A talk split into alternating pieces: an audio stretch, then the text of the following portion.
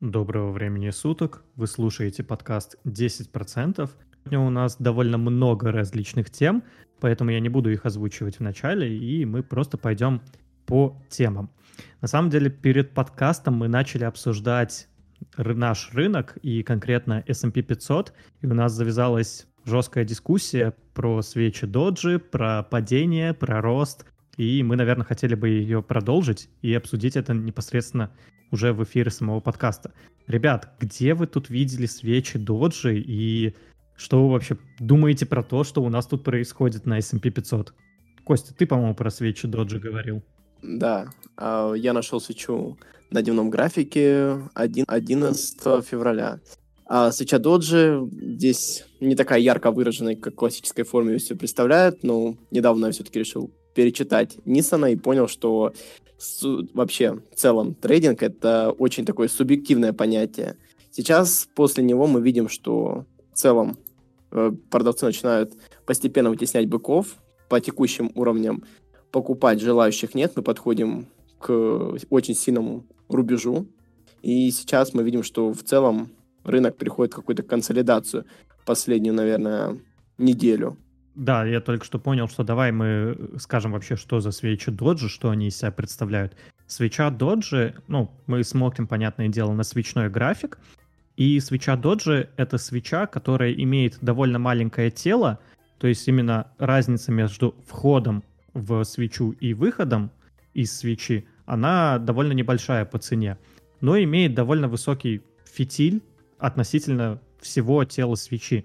И вот 11 февраля действительно есть такая небольшая свеча, но я бы ее не назвал свечой доджи. То есть, например, если посмотреть на 25 января, то там фитиль намного длиннее, чем был вот 11 февраля. Плюс, если так посмотреть, то у нас свеча вот эта, она фитиль пустила вниз, что означает, что цена упала, продав... покупатели увидели, ага, у нас цена упала, хорошая цена, чтобы войти, и откупили эту цену обратно. И то есть у нас получилось, что свеча имеет фитиль вниз. Как бы, и для меня скорее это на самом деле, я бы сказал, больше даже положительный знак, если честно. То есть я, во-первых, ну, не скажу, что сильно вижу свечу доджи, но с фитилем вниз, насколько я помню, это скорее положительный знак, нежели отрицательный. А ты сейчас смотришь э, SPY фонд или да. Прям да. S&P 500. Э, а, ну, ну я, тогда понятно, я, ET, я смотрю ETF на S&P 500, mm. SPY. А, я смотрю SPX, это, да, как бы своего рода фьючерс, то есть попунктовый, а не ценовой. Вот, вот, вот. И там как раз свеча доджи прям ярко выражена. Вот в чем конфликт. А такой крестообразный, да, причем, да, понял. свеча. Угу. В целом мы видим, что подтверждение у нас не произошло, э, полного разворота. И поэтому шортить, вставать против американской экономики я не стал выкупать свопы э, на падение и прочее. Но сейчас рынок находится в консолидации. Прямо сейчас мы сегодня записываемся 17 числа, и мы видим, что S&P 500 после открытия американской биржи имеет такую нисходящую тенденцию. А еще лагает Тинькофф. Ну да, вот сейчас мы видим, что на самом деле всего лишь два дня прошло, то есть мы имеем сейчас на текущий момент две красные свечи, и, как по мне, ну, в этом вообще ничего страшного. Но у нас просто загорелась такая дискуссия перед подкастом, мы решили это обсудить. Мне, кстати, действительно интересно, что на SPX действительно график чуть-чуть, но отличается от S&P 500, точнее, от SPY. То есть у SPY свеча доджи чуть менее выражена, она имеет меньше фитиль и побольше тела, а SPX действительно, ну, короче, забавная такая интересная штука, что графики ну, в да, целом фонды схожи, не всегда имеют чуть отличаются. Фонды mm-hmm. не всегда имеют полную корреляцию с э, индексом, потому что во многих фондах доли так или иначе чуть-чуть отличаются от исходного индекса, потому что там в точности до десятых процентов нельзя выкупить. Плюс еще реинвестируются дивиденды и прочее, прочее, прочее. Могут увеличивать стоимость фонда. Но мы вот с вами заговорили про то, что является ли вот это вот снижение а, тем, той самой коррекции, о которой сейчас а, многие говорят, либо это все-таки является что-то локальное, чем-то локальным. Не, я, конечно, бы сказал, что я тоже считаю, что американский рынок перегрет. Я тоже считаю, что то, что произошло, вот условно говоря, в марте, этого, так сказать, недостаточно, чтобы сдуть пузырь американского рынка. Но, тем не менее, я думаю, что это произойдет не сейчас, а, возможно, там через какие-то там... Ну, не знаю, я бы не хотел сказать, что через полгода, не хотел называть конкретные цифры. Я просто понимаю, что мне сейчас самому очень страшно там находиться в рынке, сам не знаю, что делать, но я не понимаю, опять же, куда можно засунуть, пристроить свои деньги. Поэтому пока что я держу их в рынке и, так сказать, слежу за рынком, так сказать, на готовности, чтобы, если что, можно было что-либо зафиксировать и вывести. Есть еще такая точка зрения, что а, вот что будет являться драйвером как бы вот э, этой самой коррекции. И вот есть такое э, мнение, что им станет Тесла, что вот когда Тесла наконец-таки скорректируется, то она как бы вот вслед за ней скорректируется этот вот э, S&P 500 и все прочее. И если даже сейчас посмотреть на Теслу, то она как бы сейчас ушла на коррекцию тоже, ну, относительно локальную. Ну, Тесла имеет довольно небольшой процент в S&P 500. Кто-нибудь знает, сколько процентов она имеет? Там? А, закуп... Вообще фонды закупались 1%, и, значит, примерно около того в индексе находится. От общей капитализации. Ну, то есть, окей, если Tesla сдуется вообще там на 100%, то S&P 500 потеряет, в принципе, в целом всего лишь 1%. Нет, это, это понятно, но здесь э, скорее психологический, понимаешь, толчок будет, а не э, математический. Но раз даже Тесла про... упала, быть. то что можно говорить о других примерных работах? Что-то такое. Ну, может быть, но вообще это звучит довольно странно, потому что Тесла, ну, все видят, что происходит с Тесла, что она дико перекуплена.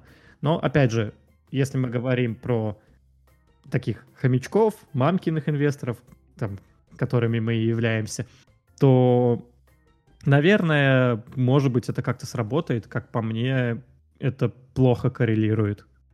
То есть мне кажется, что все-таки это не повод того, чтобы S&P 500 начал падать. Даже если Tesla там начнет угасать. Не знаю, в общем, на текущий момент, опять же, я прочерчивал, так сказать, линии тренда, еще начиная с 2010, по-моему, года. Сейчас я пытаюсь загрузить график и посмотреть, с какого года у меня прочерчены линии тренда, то есть верхняя линия и нижняя линия.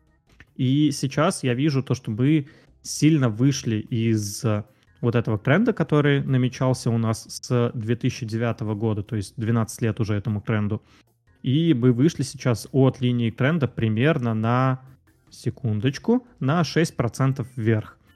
Что в принципе не так и много, но если так подумать, то мы можем вниз сходить на 28%, чтобы дойти до нижней линии тренда, которая уже на протяжении примерно там 10-12 лет существует.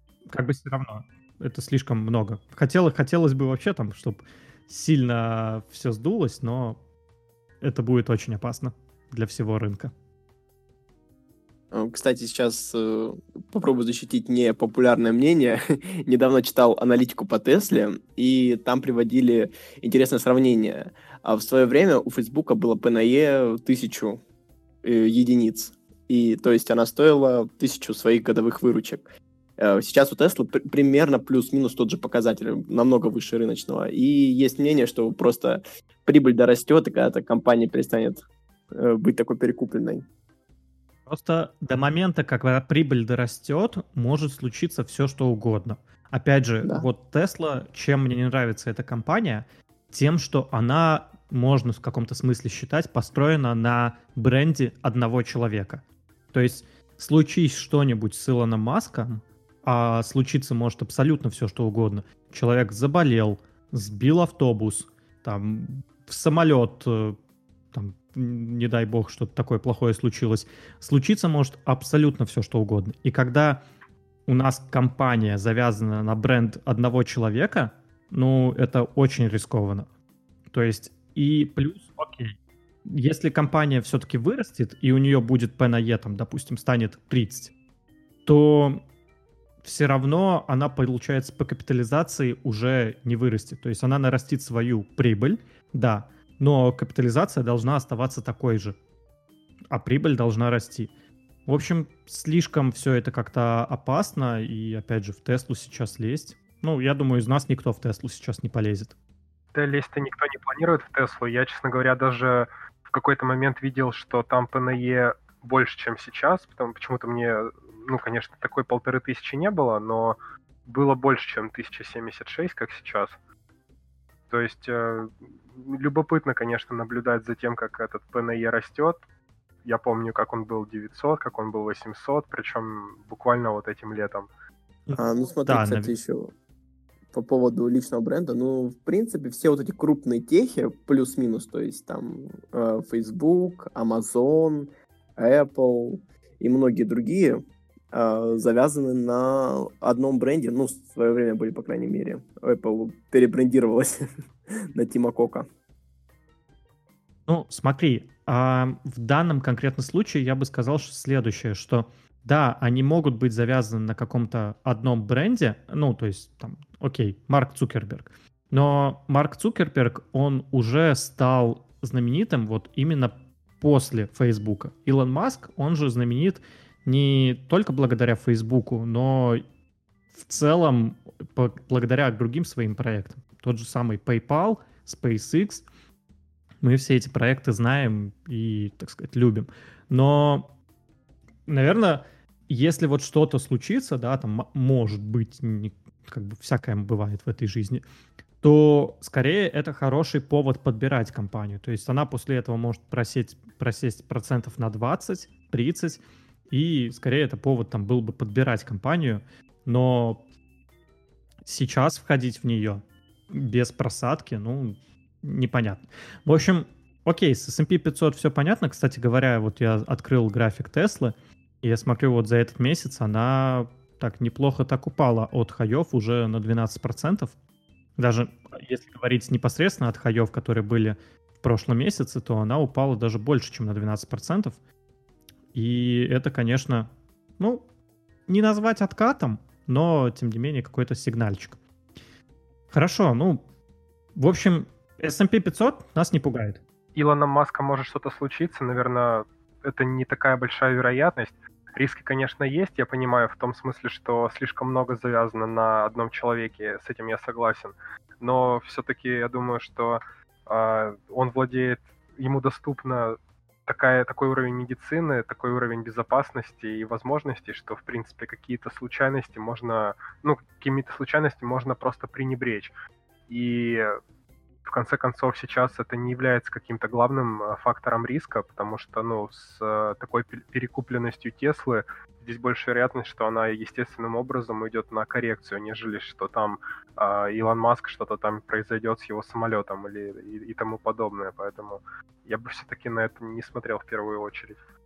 Ну, да, я, наверное, соглашусь, но даже если не будет вероятность, ну, даже если не будет коррект, коррекции, то есть может получиться так, что цена останется текущей, то какой смысл заходить в Теслу, если там, опять же, нету огромных шансов, что она вырастет. Сейчас Тесла входит в, насколько я помню, топ-10 самых дорогих компаний мира, а зарабатывает как какая-то шарага, блин, за 20 миллионов, ну, 20 миллиардов долларов – то есть Мне кто-то говорил, что Tesla за год зарабатывает столько, сколько Intel за две недели.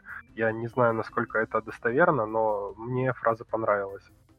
Ну, вообще очень похоже на правду. То есть это примерно в 25 раз зарабатывает больше Intel, чем Tesla, а капитализация у них разница...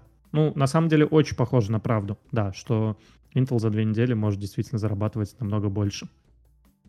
Да, но окей, мы начинали вообще с S&P 500, да, на текущий момент не стоит переживать, и все на S&P 500 пока что нормально. Кстати говоря, опять же, за последний месяц, то есть за февраль, мы выросли на целых 4,5%, что, опять же, бешеные показатели. То есть я привык к тому, что у нас, если там S&P 500 вырос на 5-7%, то это хорошо. А тут, блин, за месяц 5-7%. Очень это пугает. Мы опять же обсуждали то, что я сейчас смотрю, э, что у меня показывает сейчас брокер, и мне показывает, что у меня сейчас 75% годовых прибыль. И я просто в шоке от этих цифр, потому что рынок просто бешеный, на нем нужно быть максимально аккуратным. И да, давайте я... поговорим про индикатор Баффета. А то мы на S&P 500 уже как-то застряли немножко. Uh, у нас просто довольно много сегодня тем. Uh, ребят, индикатор Баффета. Слава, по-моему, ты хотел это обсудить, если я не ошибаюсь. Да, я просто вкинул вот эту тему, просто с точки зрения того, насколько это э, индикатор вообще заслуживает внимания. То есть э, он рассчитывается как отношение э, ВВП к капитализации рынка, если не ошибаюсь. Наоборот, капитализация рынка к ВВП. Наоборот. Да, по-моему, наоборот. И, соответственно, данный индикатор сейчас, по данному индикатору а, рынок сейчас является крайне перегретым, и что-то похожее было на крахе доткомов.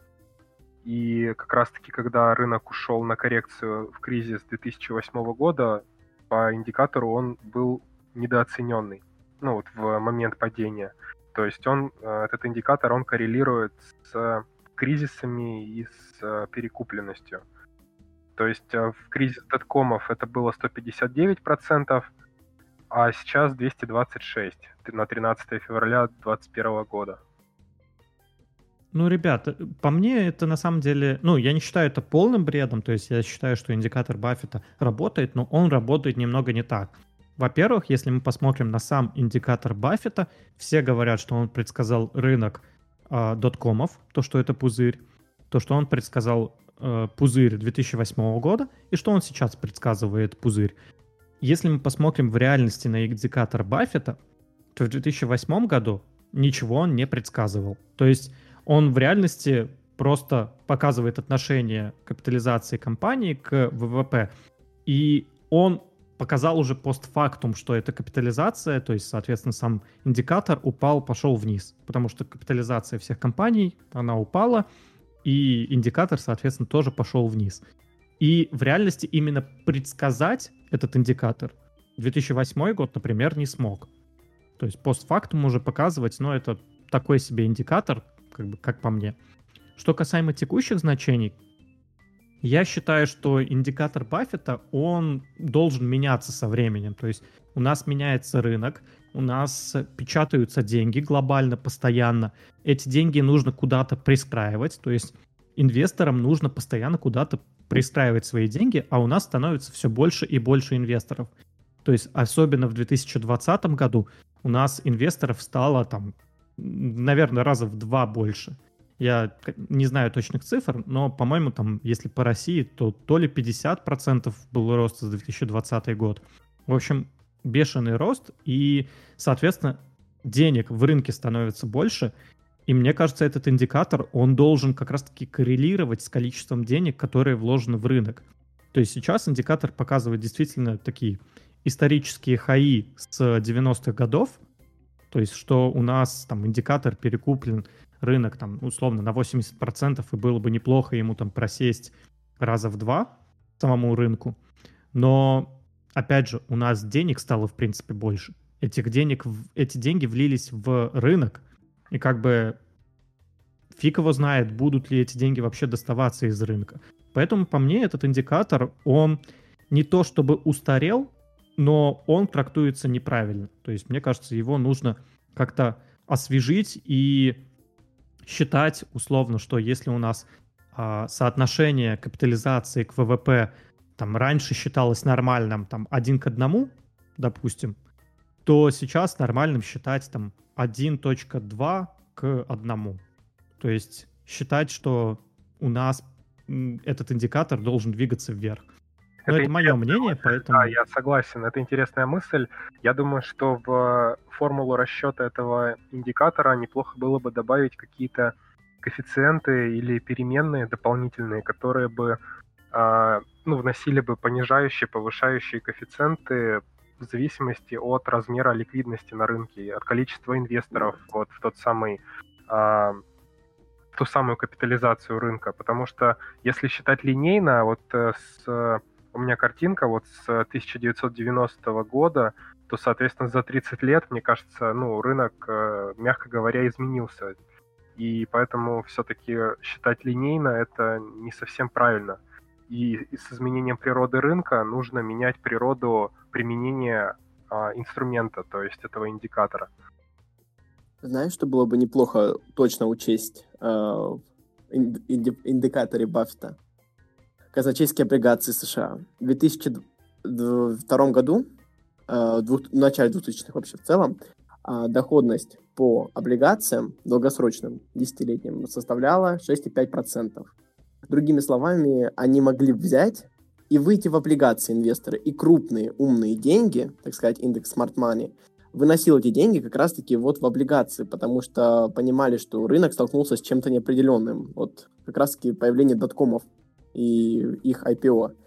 А сейчас же доходность по э, долгосрочной облигации составляет всего 1,2%. Это не покрывает даже инфляции. А с учетом того, что в 2021 году инфляция может быть намного больше, в связи с тем, что он, при, на, в экономику пришло огромное количество денег на поддержание и стимулы, то можно сказать, что в целом сейчас, э, до тех пор, пока будет сохраняться политика низких ставок, э, краха такого, как в нашем привычном понимании, 2000-х годов не будет.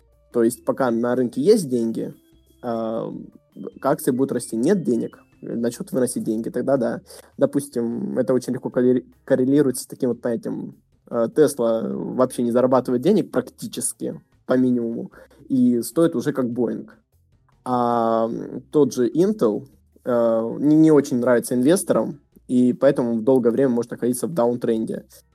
примерно так все и работает при политике низких ну, ставок. что, Тесла стоит раз в 5 дороже Боинга, да. даже, по-моему, 7. Ага. Но да, а, ну, и, обе компании сейчас убыточные, давай по-честному. Поэтому как бы такое. В общем, индикатор Баффета, если что, уже довольно давно показывал перекупленность. Он показывал перекупленность, наверное, еще там в 2018-2019 году. И как бы могло случиться тогда уже корреляция, могла уже падение случиться в тот момент. Но оно не случилось, и сейчас вот показывает более высокие вершины. Но, опять же, по мне, это не так интересно на это ориентироваться, как на какие-то другие индикаторы. Но да, чем выше мы заберемся, тем больнее будет падать. Это такая понятная вещь. Окей, а, хорошо, с индикатором Баффета, ну, вроде все понятно. Да, он показывает перекупленность, но что дальше? Сейчас рынок меняется, поэтому ничего такого. У нас э, случилась недавно, вот буквально пару часов назад, такая ситуация, что мне написали в чатик, что э, Тиньков умер, и, соответственно, да, я сразу испугался, сразу расстроился, вообще так с потолка упала новость, но речь шла про то, что приложение Тиньков Инвестиции начало сейчас глючить, и это не есть хорошо. Кто может рассказать, что там вообще произошло? А, сейчас как раз-таки смотрел прямое включение Олейника. Как известно, он э, своего рода ну, некрасиво будет сказать в эфире, но все равно, шестерка Тиньков. И он как раз-таки всегда в курсе всего происходящего. Он рассказал э, о том, что в, в целом сейчас в мире с брокерами происходит какая-то непонятная вещь. Э, на неделе ложились и Interactive Brokers, и Robinhood, а сегодня еще и с... Э, и сегодня еще и в Москве в целом со связью проблемы. Он объяснил это примерно вот таким вот образом. А сейчас же очень много мне людей, моих знакомых, так сказать, э, решили написать коллективный иск а, пользу того, что они не смогли закрыть вовремя сделки, не смогли вовремя открыть сделки на понижение и потеряли какие-то деньги. То есть появилась нереализованная прибыль. А в целом это не сказать, что очень выигрышная стратегия будет сейчас жаловаться на Тиньков, потому что вы, когда устанавливали приложение, там была оферта, и в ней было сказано о том, что такие нюансы могут быть, и брокер за них ответственности не несет. Поэтому как-то так. Ну, может, что-то получат, но, опять же, скорее всего, да, я думаю, что это относительно бесполезно, но вот очень забавная ситуация. А почему вот так вот все подряд брокеры, то есть и Робин Гуд, и Тиньков, и еще ты кого-то называл, они просто начали падать. То есть есть какая-то взаимосвязь между этим? А, ну, вообще объясняется тем, что количество инвесторов стало просто огромным. Сейчас на рынке присутствует большая волатильность, и поэтому серверы не справляются с э, поставленной на них нагрузкой. Но, как и сказал бы мой знакомый, нет, это глобальный отмыв денег, по-любому. В целом, это объясняется вроде техническими характеристиками вполне приземленными. А как там на, ну, по понятно. факту? Да. Угу. Не, не очень понятно. Ну, ясно. На самом деле, да, именно в инвестиционной сфере вот не очень сильно гонится за тем, чтобы работало все хорошо и стабильно. На самом деле за этим начали гнаться вот буквально вот в России как раз-таки в наших странах очень хорошее обслуживание для клиентов. А если мы берем конкретно Америку, то там не очень заботятся о том, чтобы клиенту было удобно, клиенту было комфортно. И, наверное, только Робин Гуд первым стал вот на сторону того, чтобы клиентам было комфортно. И как раз-таки Робин Гуд название откуда, что заберем у богатых, отдадим бедным. И они вот открыли как раз-таки торговлю без комиссии, без всего, и этим как раз-таки славится Робин Гуд тем, что он удобен, без комиссий, хотя там есть скрытые комиссии, за что сам Робин Гуд получил штраф за то, что вводит своих клиентов в заблуждение. И в этом плане мне Робин Гуд как раз-таки меньше нравится, чем остальные как раз компании, которые предоставляют сервис. Но с точки зрения удобства Робин Гуд, э, я им лично не пользовался, но я видел, так сказать, обзоры, и Робин Гуд действительно, ну, что-то типа местного Тинькова для американцев. У них особо там выбора нету, чем пользоваться. Ну да, люди, которые э, пользовались Interactive Brokers, особенно с зумерским мышлением, просто в шоке. Там нету, там нету даже иконок э, акций, а, онли тикеры. И поэтому так своего рода он ну, нашел популярность среди молодых инвесторов. Вот э, Слушай, приятнее видеть такие, да. Слушай, до сих пор торгуют ведь используя терминалы. То есть обычно как происходит? Вообще, если взять там лет 10 назад, то чтобы получить цены на акции, ты должен был заплатить. Я угу. могу на самом деле соврать, может быть, 10 лет назад этого уже не было, но там 30 лет назад это было однозначно, чтобы тебе узнать цену акций, ну, то есть, ладно, текущая цена тебе известна, а вот чтобы узнать историю, то есть получить график, тебе нужно платить за это деньги. И это звучит максимально дико как бы сейчас там куча сервисов, которые дают это бесплатно, и вот американские брокеры только постепенно к этому начинают приходить. И поэтому они и пользуются отдельными терминалами. То есть как, как торгуются раньше, что есть брокер, который только исполняет сделки. То есть у него основная задача — это правильно исполнить твою сделку. То есть ты говоришь, купи там акцию, допустим, AT&T за там 29.99. Вот, он берет, выставляет ордер, покупает. А чтобы посмотреть график, чтобы построить какие-то индикаторы, ты это делаешь обычно в терминале, который к брокеру имеет очень посредственное отношение. То есть терминал иногда умеет работать с брокерами, но обычно это два разных софта, которые почти никак не взаимодействуют между собой. И то, что сейчас там делают местные брокеры наши, то есть, опять же, там Тинькофф, Сбербанк, Открытие и другие брокеры, когда у тебя есть удобное приложение, и ты можешь просто взять одной кнопкой купить, это какое-то новшество. И в этом плане, опять же, конкретно американские, они вот только сейчас начинают идти в сторону того, чтобы удобство было для пользователей. Даже были забавные ситуации, раньше. известные а, на фондовом рынке, когда да даже не так давно происходили случаи, когда покупали просто другую компанию просто из-за того, что ошиблись там буквально в одной букве в тикере. Это как раз-таки, наверное, да? связано Сигнал. с тем, что неправильно, а, ну не неправильно, а не очень удобно реализован интерфейс для юзеров. Ну, из последних, которые я помню, это сигнал, который подорожал там в несколько раз после твита Илона Маска о том, что там юзаете сигнал вместо WhatsApp. Да-да-да-да-да, было такое. Вот как раз-таки из недавнего. Ну да, да, да.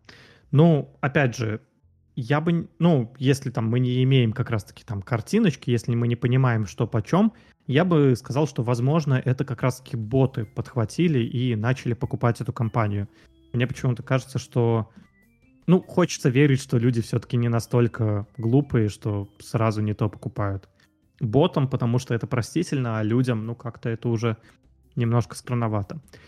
Ну, жадность. Жадность сейчас на рынке присутствует жадность. И, кстати, интересно глянуть, кто-нибудь знает, как сейчас индикатор жадности и я забыл, какое второе слово. Страха. Страха. Давай да. Вот интересно, вот, Слава, посмотри просто, потому что сейчас мне кажется, жадность, она очень-очень сильная с точки зрения того, что рынок растет, растет, и сейчас уже все привыкли к тому, что рынок только растет. Даже, даже несмотря, вот я сейчас только открыл, а, сразу же готов не согласиться, потому что а этот индикатор сейчас как раз-таки должен немного был сместиться в сторону страха, потому что все-таки... Ну, рынок не растет. Только ленивый не говорит про какую-то коррекцию, которая нависает и так далее, поэтому тут все-таки немножко люди, наверное, должны были бы поуменьшить э, свою жадность, и действительно сейчас э, жадность находится ну, буквально в средней зоне. То есть если индикатор от 0 до 100, где 0 это максимальный страх, а 100 это максимальная жадность, то он сейчас буквально находится посерединке на а, отметке 62. Поэтому, скорее всего, стрелка... В сторону жадности, получается. Да, все еще в сторону жадности, но уже не в темно-зеленой зоне, а скорее уже где-то ближе к серой, в салатовой. То есть, скорее всего, не так давно мы тут интересно, можно посмотреть вот именно в во времени. История? Да, потому что мне кажется, что не так давно эта стрелка лежала еще вот буквально вот на э, в районе там 80 и так далее. Не так давно стала откатываться вот в левую сторону, потому что люди стали больше беспокоиться. Мне кажется, это больше связано со скоростью роста. То есть, э, если у нас рынок быстро растет, то люди начинают жадничать и начинают покупать прямо на хаях. А страх, соответственно, когда у нас, ну, в общем, да, окей, может быть, так действительно и есть. А вот, кстати, Но... смотрю, а, одну неделю назад, ну, я, видимо, ошибся, одну неделю назад индикатор был 56, то есть даже меньше, чем сейчас, в сторону страха. А месяц назад а, был 60 жадность. То есть почти не меняется, он в районе вот 56-62 ходит, то есть... У тебя правда. есть э, график, график, который ты можешь там скинуть к нам в чатик. Тоже интересно было бы глянуть. А, я могу скинуть ссылку просто для начала, потому что надо поискать график. Давай, просто интересно было. Ну, да, если там скинешь ссылку, то можно просто будет посмотреть. Потому что на этот индикатор я, если честно, обычно не обращаю внимания, но вот я помню, что я следил за ним, там, так сказать, когда на криптовалютном рынке а вот на торговал, то там на криптовалютном индексе страха и жадности сейчас чрезвычайная жадность 95. Кто бы сомневался, да. Ну, окей, с криптовалютным рынком все понятно. Ну, это очень так опасный рынок. Кстати говоря, если мы говорим про криптовалюты, то MasterCard заявил, что начнет работать с криптовалютой. Есть такая новость, но целом я по поизучал, что это означает, и они заявили, что они, соответственно, думают начать работать с, со стейблкоинами. Что такое стейблкоин? Мы все знаем, что есть довольно много различных криптовалют, и эти криптовалюты, они очень волатильны. То есть биткоин там полгода назад он стоил там 10 тысяч долларов, сейчас он стоит 50 тысяч долларов. И он очень волатильный. И такую криптовалюту использовать в покупке-продаже довольно сложно. То есть она не является средством, которое можно использовать в реальной жизни, когда мы можем что-то купить за что-то, потому что слишком быстро меняется цена. И в данном случае для этого есть стейблкоины, которые привязаны к каким-то физическим активам. То есть что это означает? То есть у нас есть цифровой доллар, который является криптовалютой, но за один такой цифровой доллар мы четко можем получить один реальный доллар. И то есть, если мы захотим, там у нас есть 100 цифровых долларов, мы их спокойно можем обменять без проблем на 100 реальных физических долларов. И наоборот. То есть цена криптовалюты привязана к какой-то конкретной валюте. таких цифровых долларов на самом деле довольно много, но вот конкретная цитата. Наша философия в отношении криптовалют проста. Все дело в выборе. MasterCard не ставит своей целью рекомендовать вам начать использовать криптовалюты.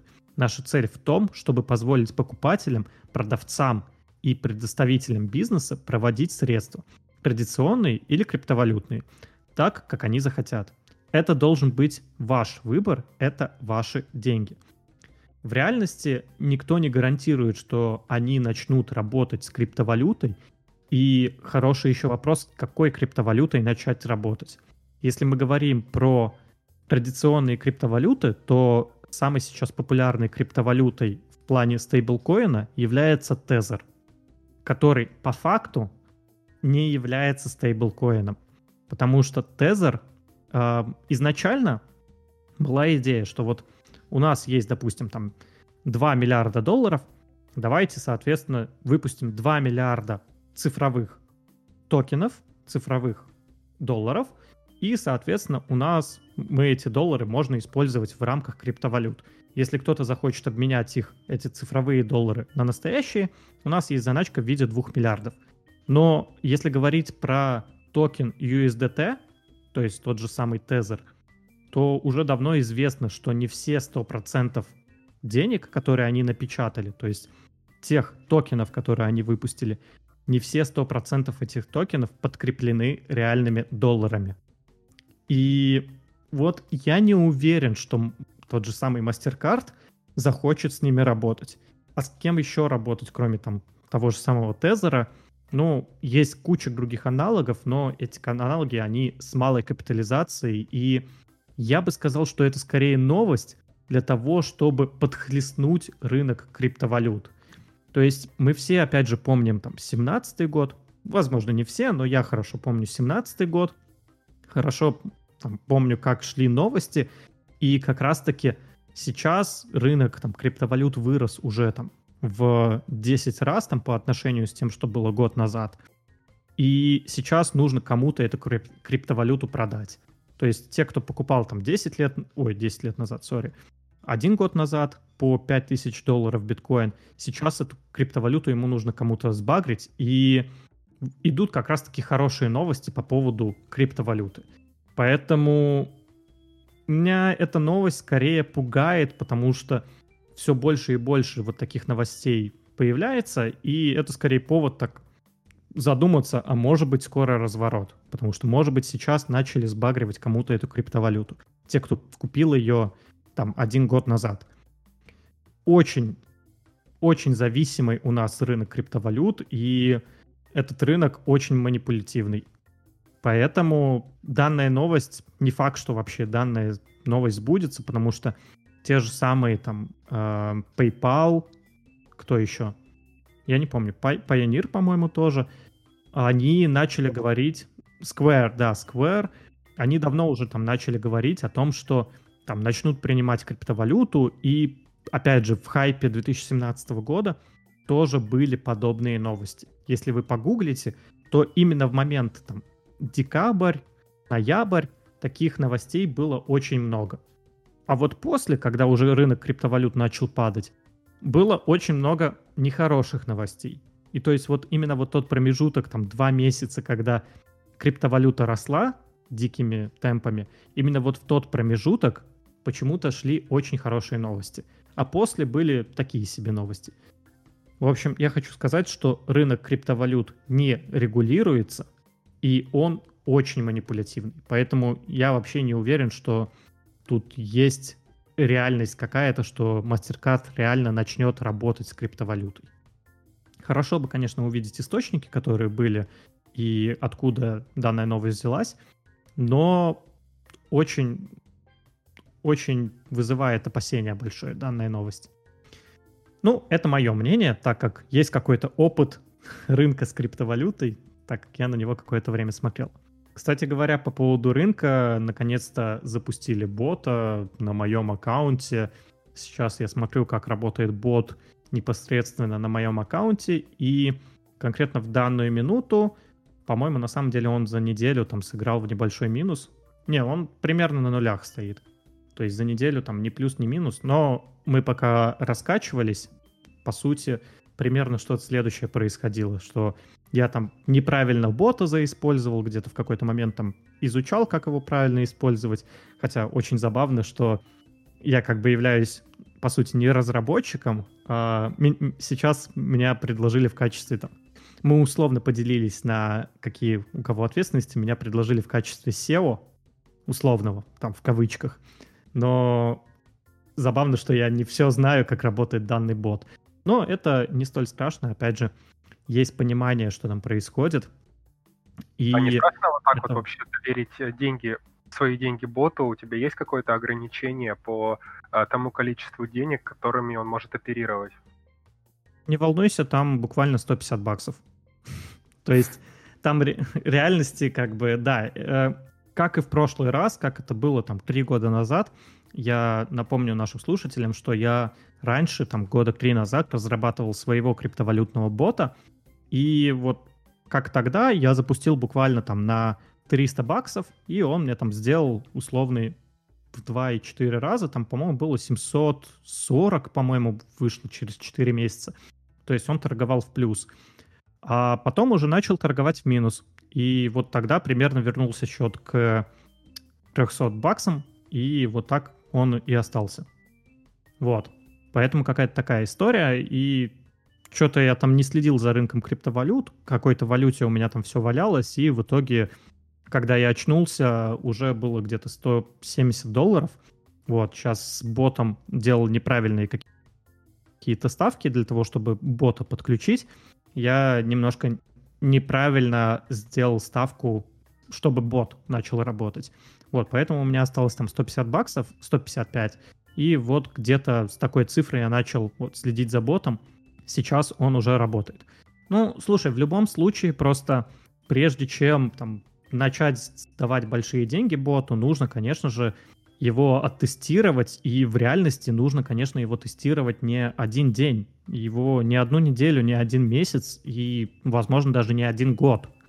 Но, опять же, год мы, наверное, там не будем его тестировать, если он там несколько месяцев покажет нам плюс, опять же, на разных рынках, то есть на волатильном рынке, на растущем, на падающем, на неволатильном рынке. Если он все это время будет показывать плюс, то тогда можно сказать, что бот действительно работает и как-то брать на себя риски и увеличивать ставку.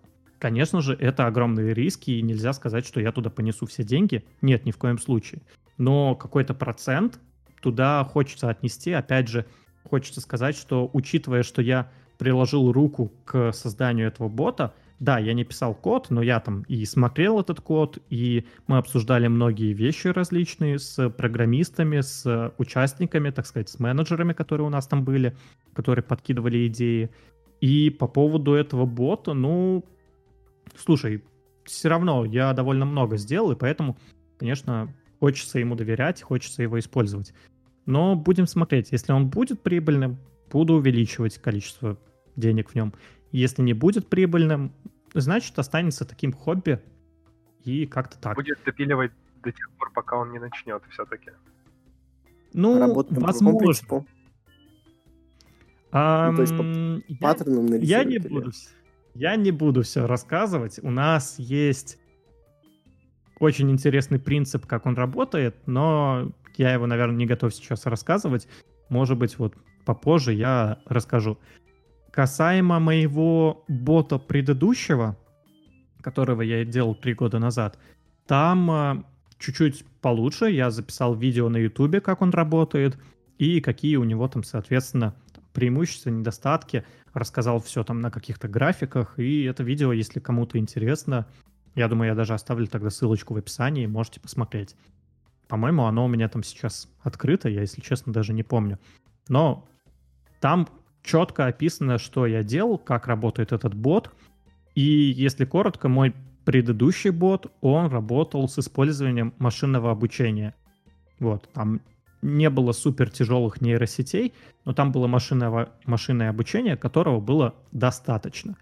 Но, опять же, когда пришли на рынок боты другие в 2019 году, опять же, я это заметил, это все заметили, мой бот как бы стал по-другому себя вести.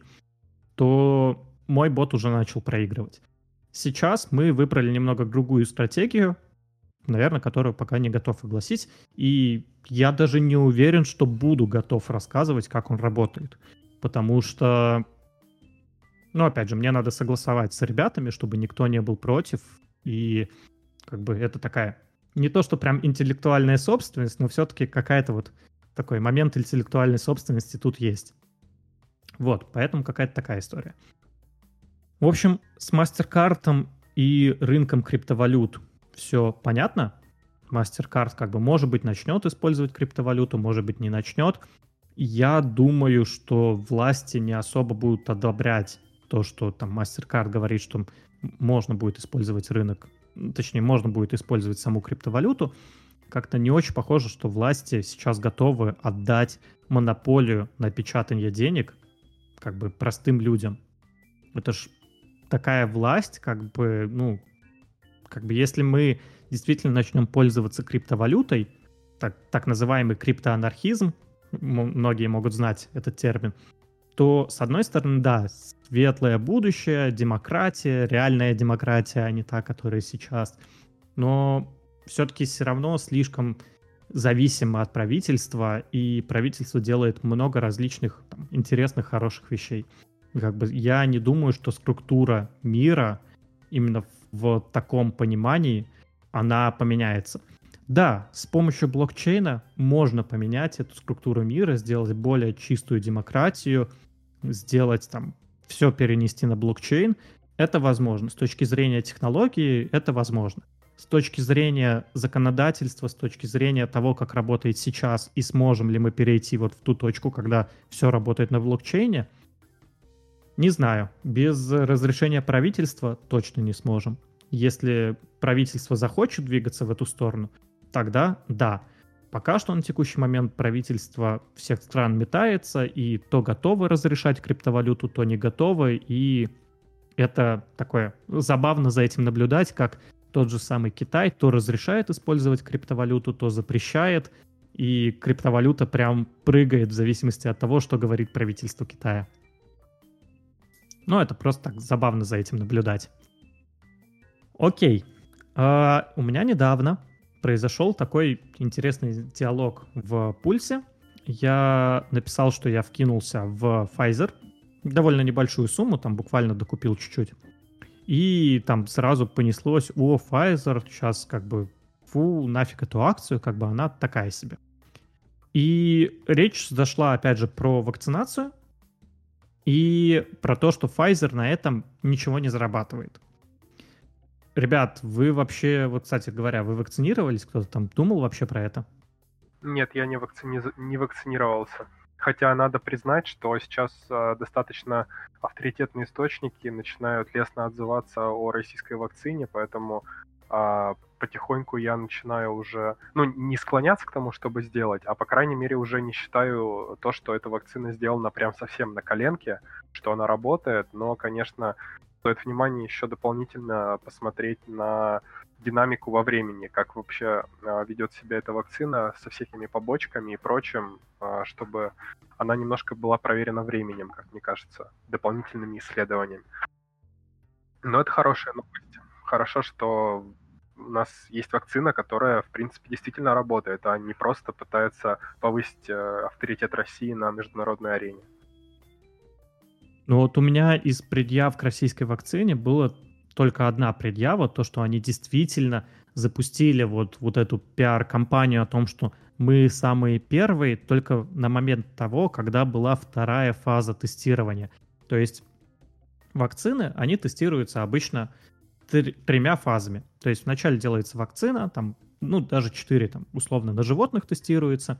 А, на самом деле про вакцину я не уверен, что она на животных тестируется.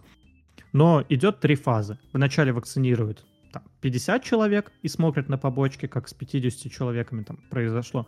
Потом порог там повышается, и это становится уже примерно там до тысячи, до тысячи человек.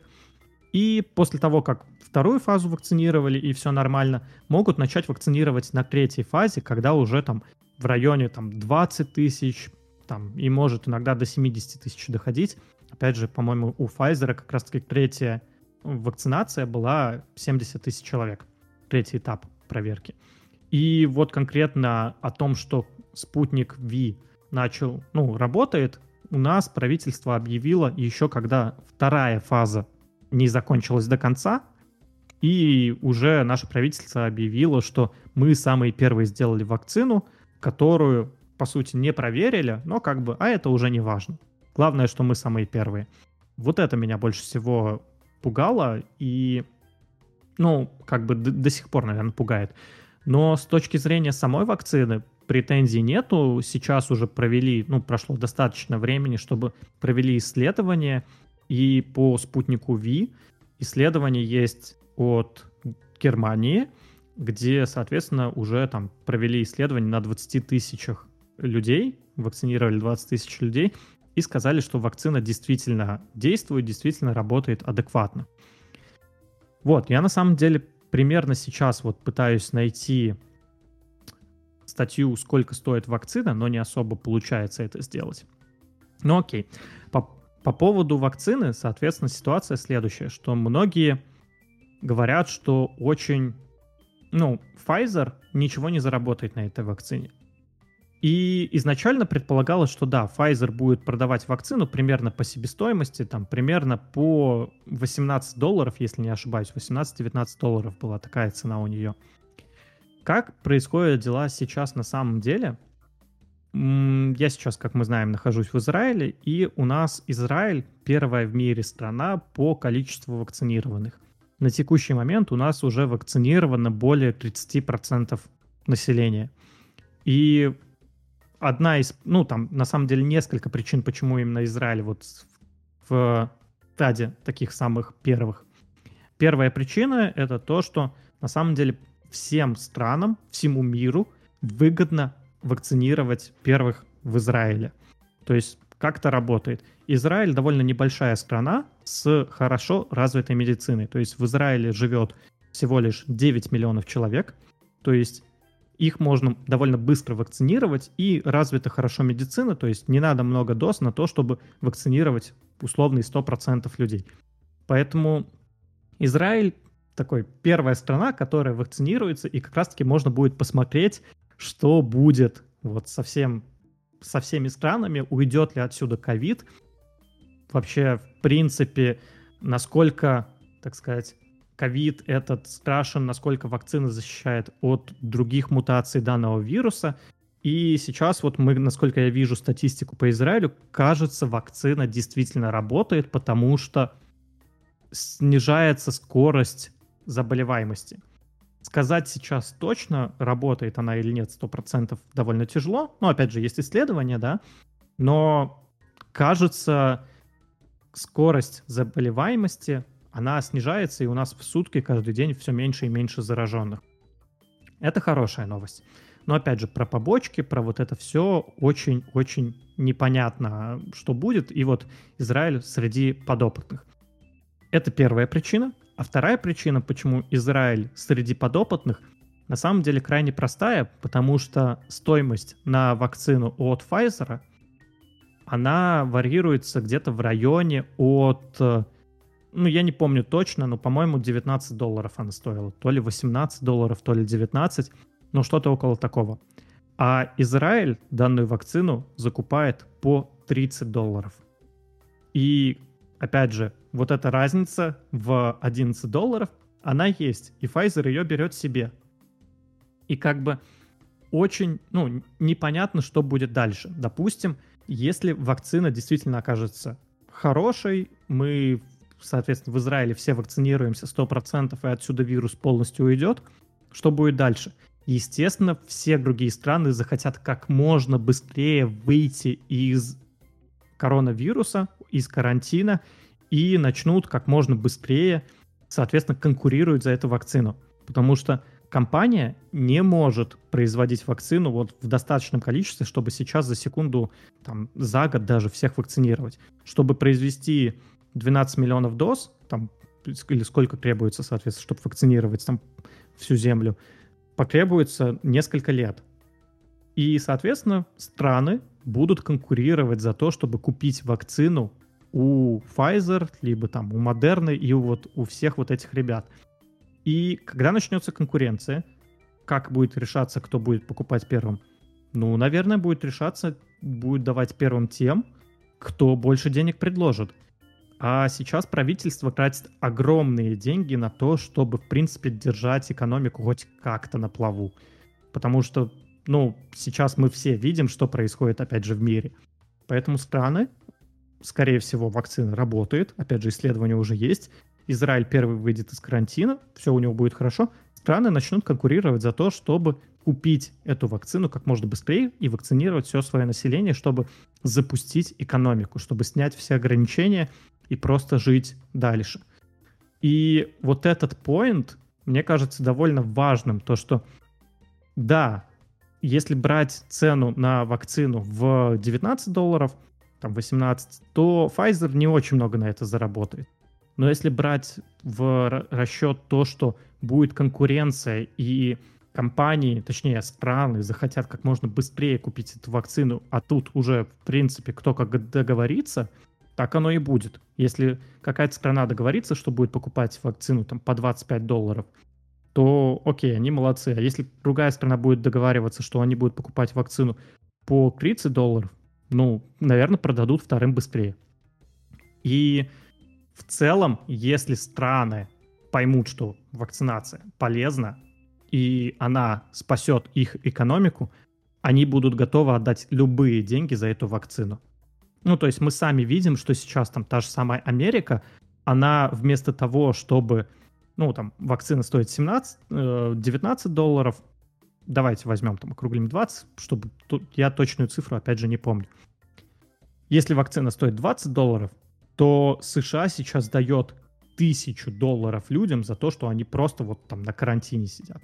Ну, и это явно намного будет дешевле для правительства просто купить эту вакцину, бесплатно всех вакцинировать как можно быстрее, чтобы выйти из этого кошмара. Поэтому цены на вакцину, вакцину саму могут очень сильно вырасти вследствие того, если пандемия пойдет на спад. Даже если смотреть вот на примере, опять же, Израиля.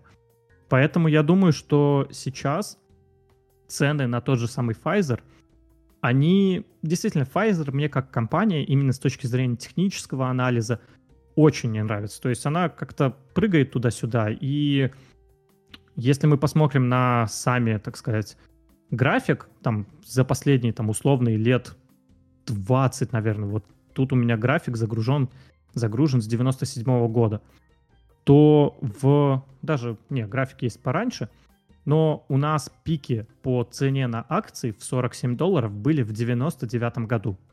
То есть после этого мы прыгаем, соответственно, падаем вниз, там снова растем, и стоимость акций была 47 долларов, сейчас она 35 долларов.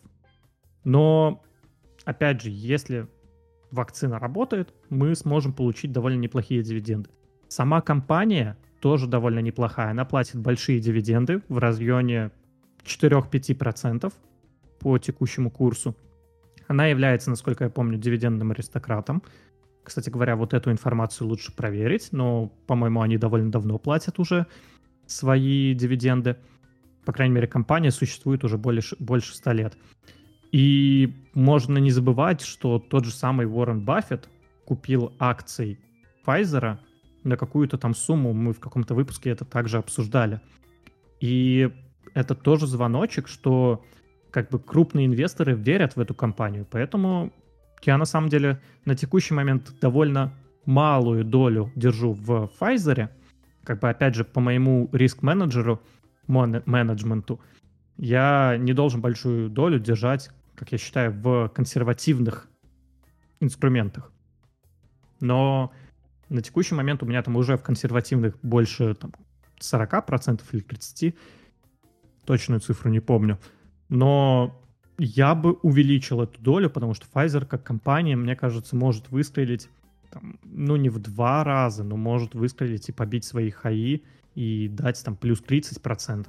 А с учетом дивидендов в районе 4%, она может неплохо порадовать инвесторов. Ну, это я просто на самом деле обсуждал свои мысли в пульсе и вот высказал это вот здесь. Ребят, вот вообще сами что думаете? У вас есть Pfizer, нравится вам эта компания? Что вы про это думаете? Есть ли какие-то мысли? Я Pfizer в портфеле не держу, и э, это такая компания, которая у меня ассоциируется по духу с Intel, то есть она такая же вроде как очень мощная фундаментально, но с точки зрения графика достаточно полувялая, если можно так сказать. То есть я бы ее рассматривал как а, защитный инструмент такой, знаешь, который не особо... Хотя как раз-таки это идет в разрез с тем, что ты говорил до этого, что э, она ходит вверх-вниз, но я к тому, что она не особо сильно на самом деле меняет свой, свою котировку. То есть, э, ну извините, она примерно находится всегда на уровне 40 а, долларов, то есть от нее не стоит ждать иксов, от нее не стоит ждать, что она будет стоить там 10 долларов. Ты купил Pfizer, и ты сидишь и знаешь, что он там 35, но будет 40, что он 40 и будет 35 и так далее. Ну и плюс получаешь дивиденды. Да, я тоже вот именно в таком плане, то есть да, у нас 35 Pfizer стоил еще в 2015 году. И как бы на текущий момент он также стоит те же самые 35. Но у него есть восходящий тренд, начиная с 2009 года, он вырос с девятого года примерно. Давайте сейчас посмотрим, насколько. Вот что-то у меня не получается нормально посмотреть, но окей, он вырос на... На сколько? Сейчас, секунду, я смотрю... У я меня смотрю показывает 200%. Вот я, я сейчас посмотрю. Со 2 марта 2009 года до текущего момента 207%, да, видим, как-то криво. Ну, где-то ну, не, опять же, тут все так примерно, можно точку там, минимальную любую взять, но в районе 200%, что, в принципе, довольно неплохой рост, и думаю, что, опять же, на такой консервативный портфель, как в рамках консервативной акции, мне кажется, данная компания довольно интересная. Поэтому я в своем портфеле ее лично держу. Не скажу, что я там жду от нее, как, как и сказал там Костя, Слава, что я жду от нее иксов, но, опять же, мне кажется, что это довольно неплохой вариант. Кость, ты что думаешь? У тебя есть Pfizer? Нет, я как раз-таки инвестирую в те компании, которые могут сделать иксы на длительном горизонте. А плюс не хотелось бы в некотором моменте спекулировать на этой бумаге, потому что непонятно, какая еще перспектива будет в дальнейшем. Просто сейчас мало ли какой-нибудь штамм новый вирус захватит снова планету, и все эти вакцины окажутся, ну, плюс-минус негодными. И тогда э, какие будут перспективы данной бумаги, я лично не знаю. Для меня больше интересуют какие-то другие э, компании из здравоохранения. Хотя против вакцины Pfizer ничего плохого сказать не могу. Это периодически слежу А какие, например, компании? Какие, например, компании? А из таких э, из сектора здравоохранения меня сейчас интересуют э, как минимум Эбот. Это медицинская лаборатория, там очень много чем занимается, очень хороший диверсифицированный бизнес, и я добавил себе а, в портфель буквально два месяца назад, с того момента плюс 20% а, показывает у меня. А, также сейчас также интересует меня Атара, также меня интересует а, Корнер, про который мы разговаривали, про их технологии борьбы с раком. Ну и так по мелочи сейчас то, что я имею в прицеле, это Зинерба, синтетические наркотики. Именно интересный момент еще для входа в шорт и в дальнейшем прокатиться в лонге. Хотя в целом компания интересная. Кому интересно, могут посмотреть чуть более подробно, либо мы это рассмотрим в следующем выпуске принципе, это пока что все, что интересует меня. Вообще прикольно было бы еще добавить Регенерон, тоже очень хороший бизнес. И... А, и сейчас у меня еще есть Метроник. Это роботизированная хирургия. Довольно интересная тема. А Метроник, напомни, тикер? А, МДТ. Метроник. Угу. Мы просто говорили не так давно с Андреем про э, роботизированную хирургию, компанию ASRG, поэтому э, тоже хочется взглянуть и на Medtronic. Да, mm-hmm. но на самом деле это тоже диверсифицированный бизнес, они не только этим занимаются. Недавно просто выкупили а, два стартапа и активно развивают это направление. А вот поэтому как бы хотел сделать на это ставку. Жду следующие отчеты, посмотреть, насколько доли выручки и прибыли будет занимать именно вот это вот направление компании. Ну, понятно. Я, кстати, нагуглил в итоге стоимость вакцины, и да, все верно, как я и говорил. Для ЕС она будет составлять 19 долларов, а непосредственно Израиль заплатил за вакцину в полтора раза больше. То есть есть такая новость. Ну, там где-то пишут, соответственно, 18,9, где-то пишут 19.5. Ну, порядок цифр примерно вот такой. Я тоже видел разные цифры, поэтому немножко так испугался сказать точную цифру. Ну что ж, у нас осталось еще несколько тем, и самое время как раз-таки поговорить про отчеты Яндекса. Кость, я знаю, ты как-то смотрел на эти отчеты, что можешь рассказать? А, да, а, единственное, что я сейчас могу сказать, что в целом за российским рынком с точки зрения фундаментала я не слежу, но, по крайней мере, за Яндексом было интересно посмотреть. Я долго думал, заходить ли в сделку на понижение перед отчетом, а, чтобы поймать импульсное движение вниз прямо в момент, когда она выходит. Но этого движения как раз-таки здесь и не наблюдалось такого интенсивного, как в целом на американском рынке происходит. И в целом потом какой-то ракеты, какой, э, вверх или вниз не произошло. Хотя в целом отчет своего рода уникальный, потому что э, ЕПС практически там на 60, что ли, процентов выше, чем ожидалось. Это в целом очень хорошо для российской развивающейся компании. Э, поэтому в целом э, спекулировать на российском рынке в данном случае оказалось просто нецелесообразным. Очень рад, что не заходил в сделку. И сейчас, несмотря на очень хороший отчет, цена на Яндекс корректируется, что говорит о фиксе по факту, да и в целом начале какой-то мини-распродажи на рынке сегодня. Мы на самом деле вот разговаривали про Яндекс. Я не помню, было ли это в каком-то выпуске, или мы просто разговаривали с Женей про Яндекс. Но я Яндексом восхищаюсь еще, там, не знаю, условные, где-то три года назад начал восхищаться. Но лет, наверное, может быть, семь назад я услышал то, что Яндекс планирует выйти в офлайн. То есть они планируют начать там Яндекс Такси, Яндекс Доставка, вот эту всю ерунду. Но на тот момент, когда я это услышал, об их идее, то, что они хотят уйти в офлайн, тогда еще они только запустили Яндекс Навигатор, который работал очень погано. Те, кто помнят, как работал Яндекс Навигатор в самом начале, когда он был там, бесплатным, он поменял рынок вообще навигации, опять же, в России и в каком-то смысле в мире. Потому что, если кто-то помнит, то лет 10 назад многие навигаторы, они были платными. То есть все навигаторы, они там скачивали карты локально, какие-то умели, конечно, работать офла- онлайн, но, как правило, это скачивание карт было. И самая основная фишка, то, что эти навигаторы, они все были платными. Яндекс Навигатор один из первых, который, так сказать, предложил бесплатно и адекватное приложение, потому что на тот момент было так сказать, из бесплатных только неадекватные приложения. Я сам помню, что находил какие-то вот Navitel, там еще какие-то навигаторы, не помню название, и скачивал эти приложения и ими пользовался. Яндекс тогда только запустил навигатор и сказали вот, что они хотят выйти в, оф- в офлайн, то есть в реальном мире работать.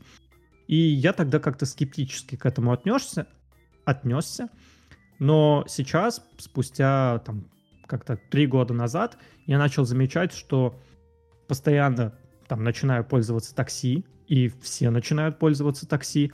Насколько сильно изменилась индустрия, опять же, такси, благодаря там Uber, Яндексу, и то, как они вот сюда вошли. И сейчас сложно представить, вот, что мы там не будем пользоваться вот Яндексом. И сейчас ры...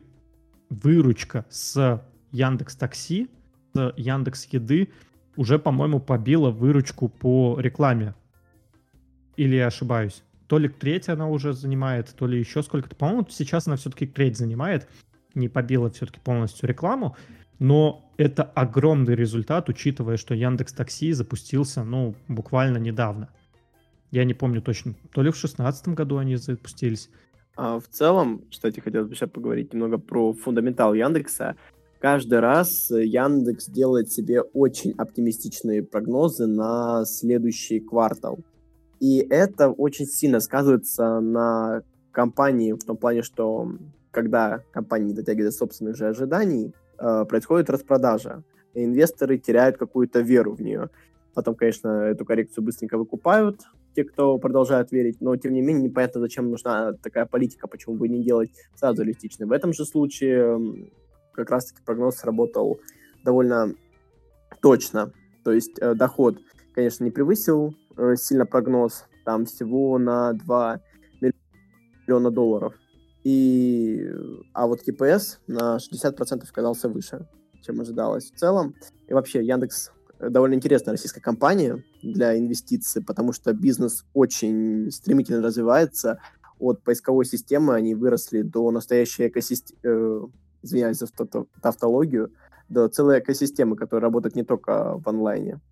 Я сейчас открыл, кстати говоря, статью на Википедии про Яндекс Такси. И да, я вижу, что в 2015 году Яндекс купил сервис Рос Такси, и с этого и началось, так сказать, Яндекс Такси. Мне еще понравилось, я открыл карту, где работает Яндекс Такси, и там Украина выделена отдельным цветом, что типа забанено. То есть Яндекс Такси в Украине не работает, просто бан на них. Это, конечно, да, вспомнил вот эту печальную историю, что в Украине забанили там сервисы Яндекса, ВКонтакте и еще какие-то смежные сервисы. Mail.ru, по-моему, да. В принципе, Яндекс хорошая компания, у них все идет в гору, и это, наверное, одна из немногих российских компаний, которую, в которую действительно хочется вложиться. То есть таких компаний в России не так много, и в этом плане Яндекс радует. Но с точки зрения того, что покупать сейчас Яндекс, не покупать, если на долгосрок, там, на 5-10 лет, ну, наверное, да, Яндекс действительно хорошая компания, которая будет расти. Если говорить более короткий промежуток времени, то сейчас тот же самый P на E, у нее там является 93, если я не ошибаюсь, я на самом деле давно не смотрел, но у нее там под сотню этот P на E, и как бы компания довольно дорогая. Поэтому, наверное, сейчас я бы не рекомендовал ее сильно к покупке. Даже, ну, опять же, на российском рынке P на E обычно там в районе 10 считается вот таким средним хорошим а у Яндекса сейчас P на E равен 75. В принципе, наверное, нормально, но многовато, как по мне. Поэтому я сейчас смотрю, у меня стоит колокольчик на цене примерно в 3500. И да, если упадет до этой цены, я с радостью войду. Сейчас я, наверное, не готов покупать данную компанию. Окей, с Яндексом тоже примерно понятно. Есть еще одна российская компания, которая называется Озон, и она предложила кое-что интересное. Костя, опять тебе слово, я знаю, что ты хочешь поговорить на эту тему. Да, сейчас произошло падение Озона на 5%. И это вызвано не какими-то плохими новостными факторами, а тем, что компания собирается привлечь деньги конвертируемыми, конвертируемыми облигациями. А вообще у компании всегда есть два способа, как привлечь деньги на развитие бизнеса. Либо нарастить акционерный капитал, либо нарастить долг. А когда компания наращивает долг, это понятно. А, выпускаются обычные бонды, обычные облигации, а, компания отбашляет какой-то процент а, в виде купонов и, и так далее. А когда а, компания проводит дополнительную миссию акций, размывается капитал уже имеющихся инвесторов, то есть э, такой был вот как раз-таки в Carnival, они нагло провели две дополнительной миссии практически сранец там в две недели, и ничего. Соответственно, по идее, должна, по логике должна цена на акцию упасть. Капитализация в целом остается примерно той же, но за счет размещения а, акций они выручают какие-то деньги. И вопрос становится, как нам усесть на два стула, чтобы, во-первых, у нас э, не произошло размытие капитала в полной мере, инвесторы не начали выходить из бумаг, чтобы не потерять тот самый, ту самую долю в компании, и при этом выручить денег. Существует третий способ, э, который применяется не так часто. Конвертируемые облигации. Если вкратце, это какой-то вот гибрид акций и облигаций. Это такой вид долга, который со временем может стать акционерным капиталом. То есть у вас, грубо говоря, есть эта самая конвертируемая облигация Озона. Стоит она, там, выпускается не под каким-то коэффициентом. Допустим, она стоит, ну, в два раза дороже, чем акция. И чем, соответственно, дальше, чем выше растет акция, тем, соответственно, растет и облигация в цене. И при этом на нее еще дополнительно обращаются купоны. А, в один момент, когда инвестор сам того пожелает, или же когда там уже, в зависимости от условий, разделяются эти конвертируемые облигации, а, они сами могут исчезнуть, и тебе на счет придут акции, либо же ты сам их можешь а, обменять на акции. И тогда происходит уже настоящее размытие капитала, потому что изначально этих акций не было в обороте.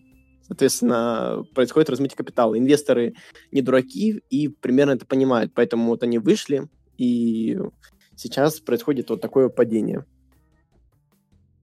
Ну, по сути, из себя это представляет что-то типа, когда у нас есть гарантированная доходность, которая равняется купону, как в облигациях, но если компания подорожала, то тогда мы можем и получить вот эту выгоду, насколько компания там условно подорожала в два раза, и мы можем получить вот эту выгоду в два раза дольше, про, больше продать нашу, так сказать, конвертируемую облигацию. Насколько я помню, это работает именно таким образом. Правильно я понимаю? Да-да-да. Ну да. Окей. Ну, в целом, а насколько упал после этого Озон? То есть а, после на 5%. Вот Ну, это не так много. Я смотрел график Озона, он вырос примерно в два раза за один месяц после того, как его, соответственно, добавили на биржу. И сказать, что вот это 5%, ну, это больше даже, наверное, похоже на коррекцию. Разве нет? То есть сейчас вот от начала торговли, которая началась там 26 ноября примерно там в то время, ну, не могу точно посмотреть, выросли на 67, 61%.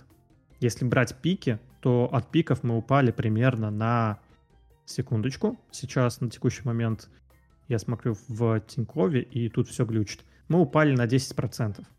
Ну, я не знаю, по-моему, вполне адекватная коррекция, учитывая, что Озон — это убыточная компания, работающая только на российской рынке. Насколько я помню, он не работает только на российском. Кстати говоря, хорошо было бы это проверить. И как бы учитывая то, что они стоят сейчас 13 миллиардов, то есть больше, чем тот же самый Тиньков.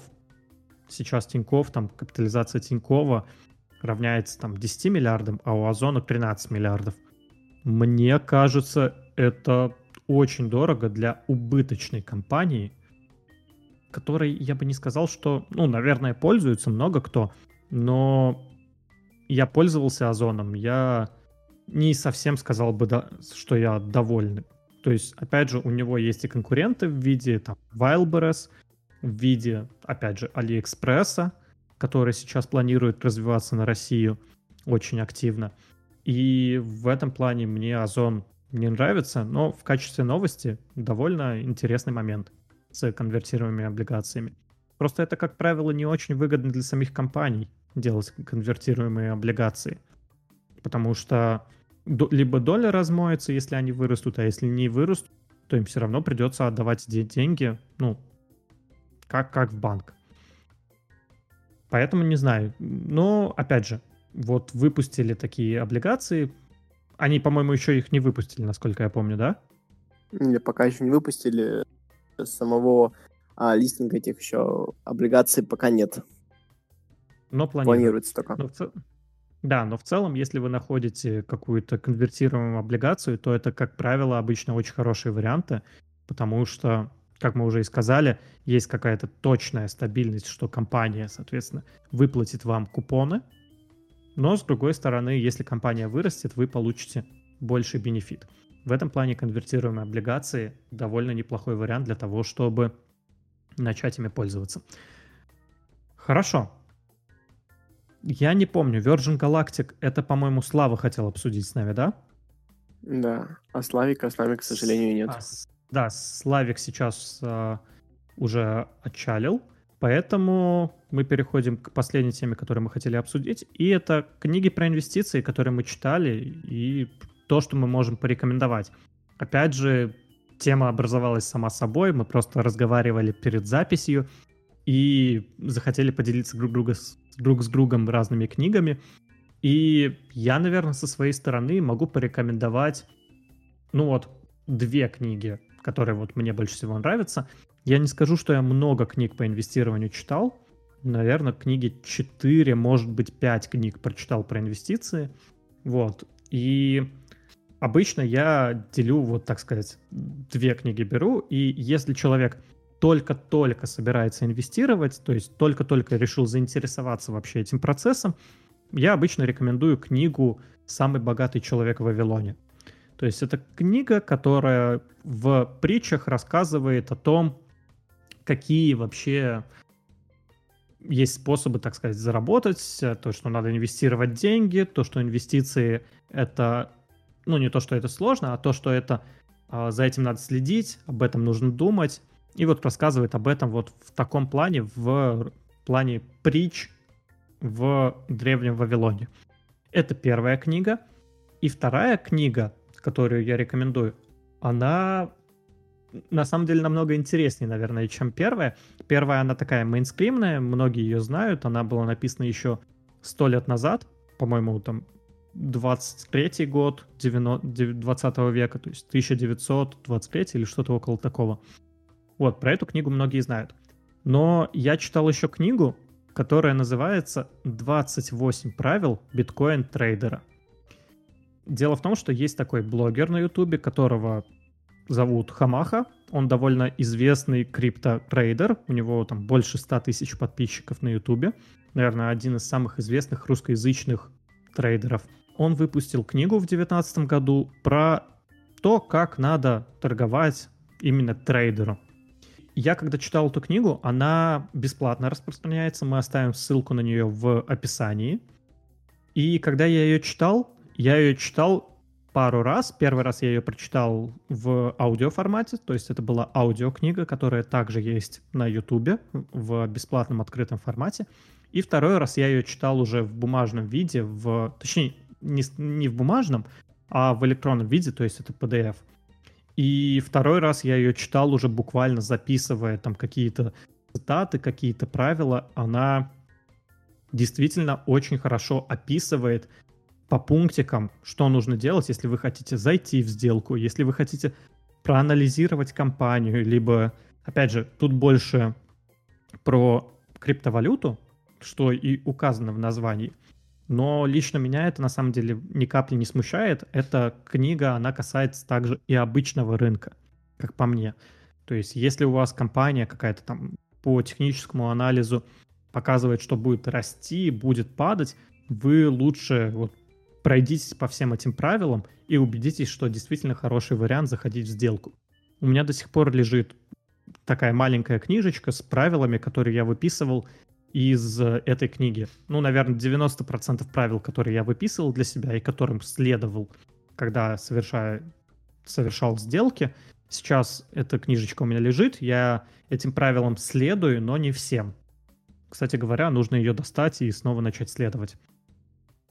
И, наверное, 90% этих правил я вытащил из этой книги. Вот настолько она меня впечатлила. Я читал еще я, если честно, не помню, что какие книги я еще читал. По-моему, это была книга... А, ладно, я не буду сейчас, может быть, может, вспомню. Если вспомню, точно скажу. Кость, какие у тебя книги есть, которые ты можешь порекомендовать почитать? Хороший вопрос, потому что на самом деле до того, как я пришел на фондовый рынок, я очень много чего читал и следил за рынком, потому что с точки зрения закона не мог открыть брокерский счет и начать торговать. Вот. А, вообще, сначала я начал изучать тему инвестиций. Первая книга, которая заинтересовала, это такая вот мотивашка. Вы можете ее не читать. Это абсолютно такой э, скам. Это путь к финансовой независимости. Там вот как раз-таки рассказываются такие вот более приземленные вещи и, в принципе, по большей части никак не связаны с э, инвестированием и трейдингом, но так, чтобы заинтересоваться, с этого человеку можно. Э, с, с точки зрения инвестирования я прочитал намного меньше книг, чем с точки зрения трейдинга. И одна из книг, которая больше всего мне впечатление произвела, это все-таки «Разумный инвестор». Пусть там много неактуальной информации, несмотря на то, что она пересдается, а в целом для самого начала это то, что надо. А с точки зрения тренинга тут уже есть где разгуляться. Первая вот книга, которую вот бы хотел посоветовать всем, кто хочет начать заниматься этой темой, это «Японские свечи» Стив Нисон. Э, кто такой Стив Нисон, можно описать всего тремя словами. Отец свечного анализа. Э, но свечного анализа именно в западном мире. Он его сюда принес э, с Японии. В книге можно найти практически все от паттернов, в каких случаях они отрабатывают, в каких случаях они не отрабатывают, э, что с ними делать и как их едят. Вот. Тут же хотелось бы сразу посоветовать вторую книгу с того же Стива Нисона «За гранью японских свечей». Тут принцип плюс-минус то же самое, но чуть больше всякой общей инфы, там, статистики, э, тренда, э, вообще, как работать от тренда и все такое. Больше, наверное, про стратегии э, торговли. Э, третья книга уже более массивная, уже более такая для прошаренных трейдеров, но в целом, хотя начинает разбираться с АЗОВ, в целом подход э, немного отличается, но, в общем, называется книга «Технический анализ. Полный курс. Джек Швагер». А тут побольше уже инфы про уровни, про области сопротивления, Шалая. про то, как они торговываются, про тренды и так далее. А, на досуге все-таки еще было бы неплохо почитать воспоминания биржевого спекулянта. Тут, тут чисто субъективный опыт. О, да. Норм тема.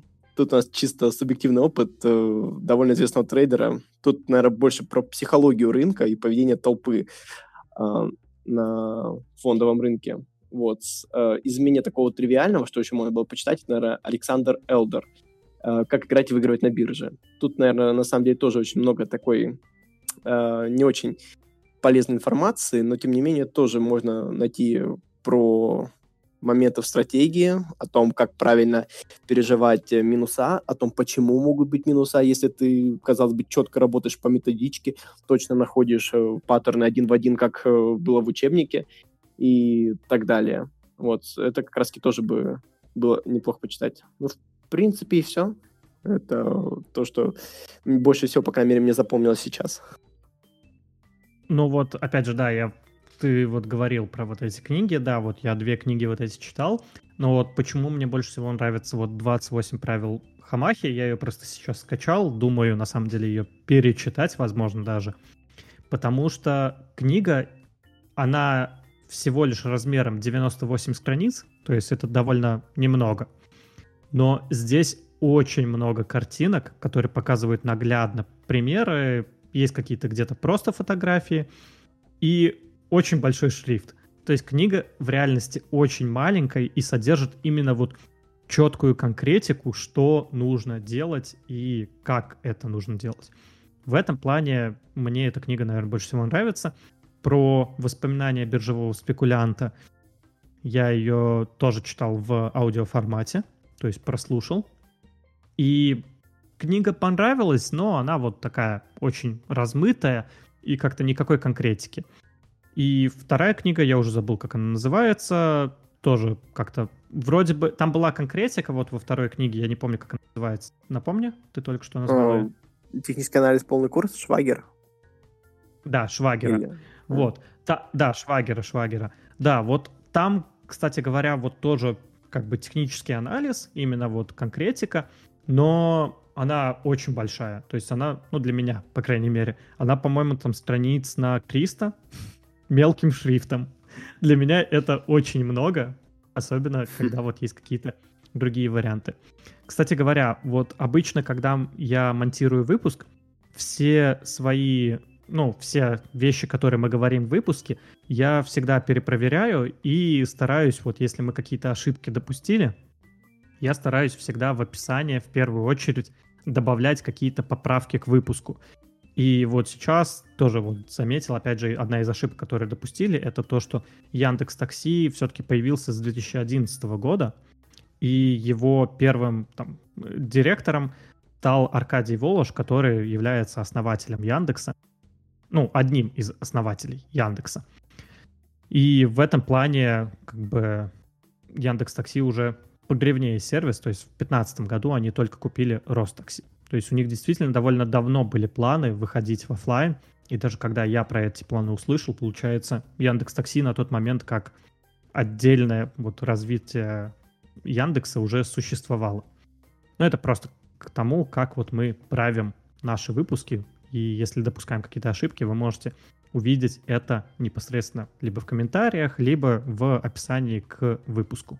Что ж, окей, я думаю, на этом на самом деле на сегодня достаточно. Мы довольно много тем сегодня обсудили. Мы поговорили и про S&P 500, и про индикатор Баффета, про конвертируемые облигации Озона, про Тиньков и про то, что брокеры глючат, какие бывают брокеры. Обсудили новость, что MasterCard начинает работать с криптовалютой. Обсудили вакцинацию, отчет Яндекса, опять же, поговорили про книги, которые мы рекомендуем, и ссылки, ну, не ссылки, вот э, одну ссылку я оставлю, потому что там отдельный сайт для книги по 28 правил биткоин-трейдера, там есть отдельный сайт, и книга бесплатная. Поэтому эту ссылку я оставлю, а остальные ссылки вы сможете найти сами и узнать, где можно купить конкретную книгу. Всем спасибо за прослушивание. Подписывайтесь на наш подкаст. До скорых встреч. Пока-пока. Всем пока. И мы уже вроде бы собирались закончить наш подкаст, но вот сейчас мы закончили, и Женя в часик нам кинул вот такое сообщение. Здравствуйте, Евгений. Сегодня у части клиентов Тинькофф Инвестиций не получилось зайти в мобильное приложение. У нас произошел сбой. Извините, что так получилось мы уже все починили, в приложение можно зайти. Я, кстати говоря, опять же заходил в приложение вот в момент, когда мы записывались. В качестве компенсации завтра, 18 февраля, мы сделаем днем бесплатной торговли. Мы отменяем комиссии за любые сделки, биржевые и внебиржевые, и комиссии за маржинальную торговлю при переносе позиции с четверга на пятницу. Спасибо, что вы с нами, ту-ту-ту, трали-вали, так далее. Э, и это позитивная новость, которая завершает данный выпуск. Еще раз всем спасибо за прослушивание. Пока-пока.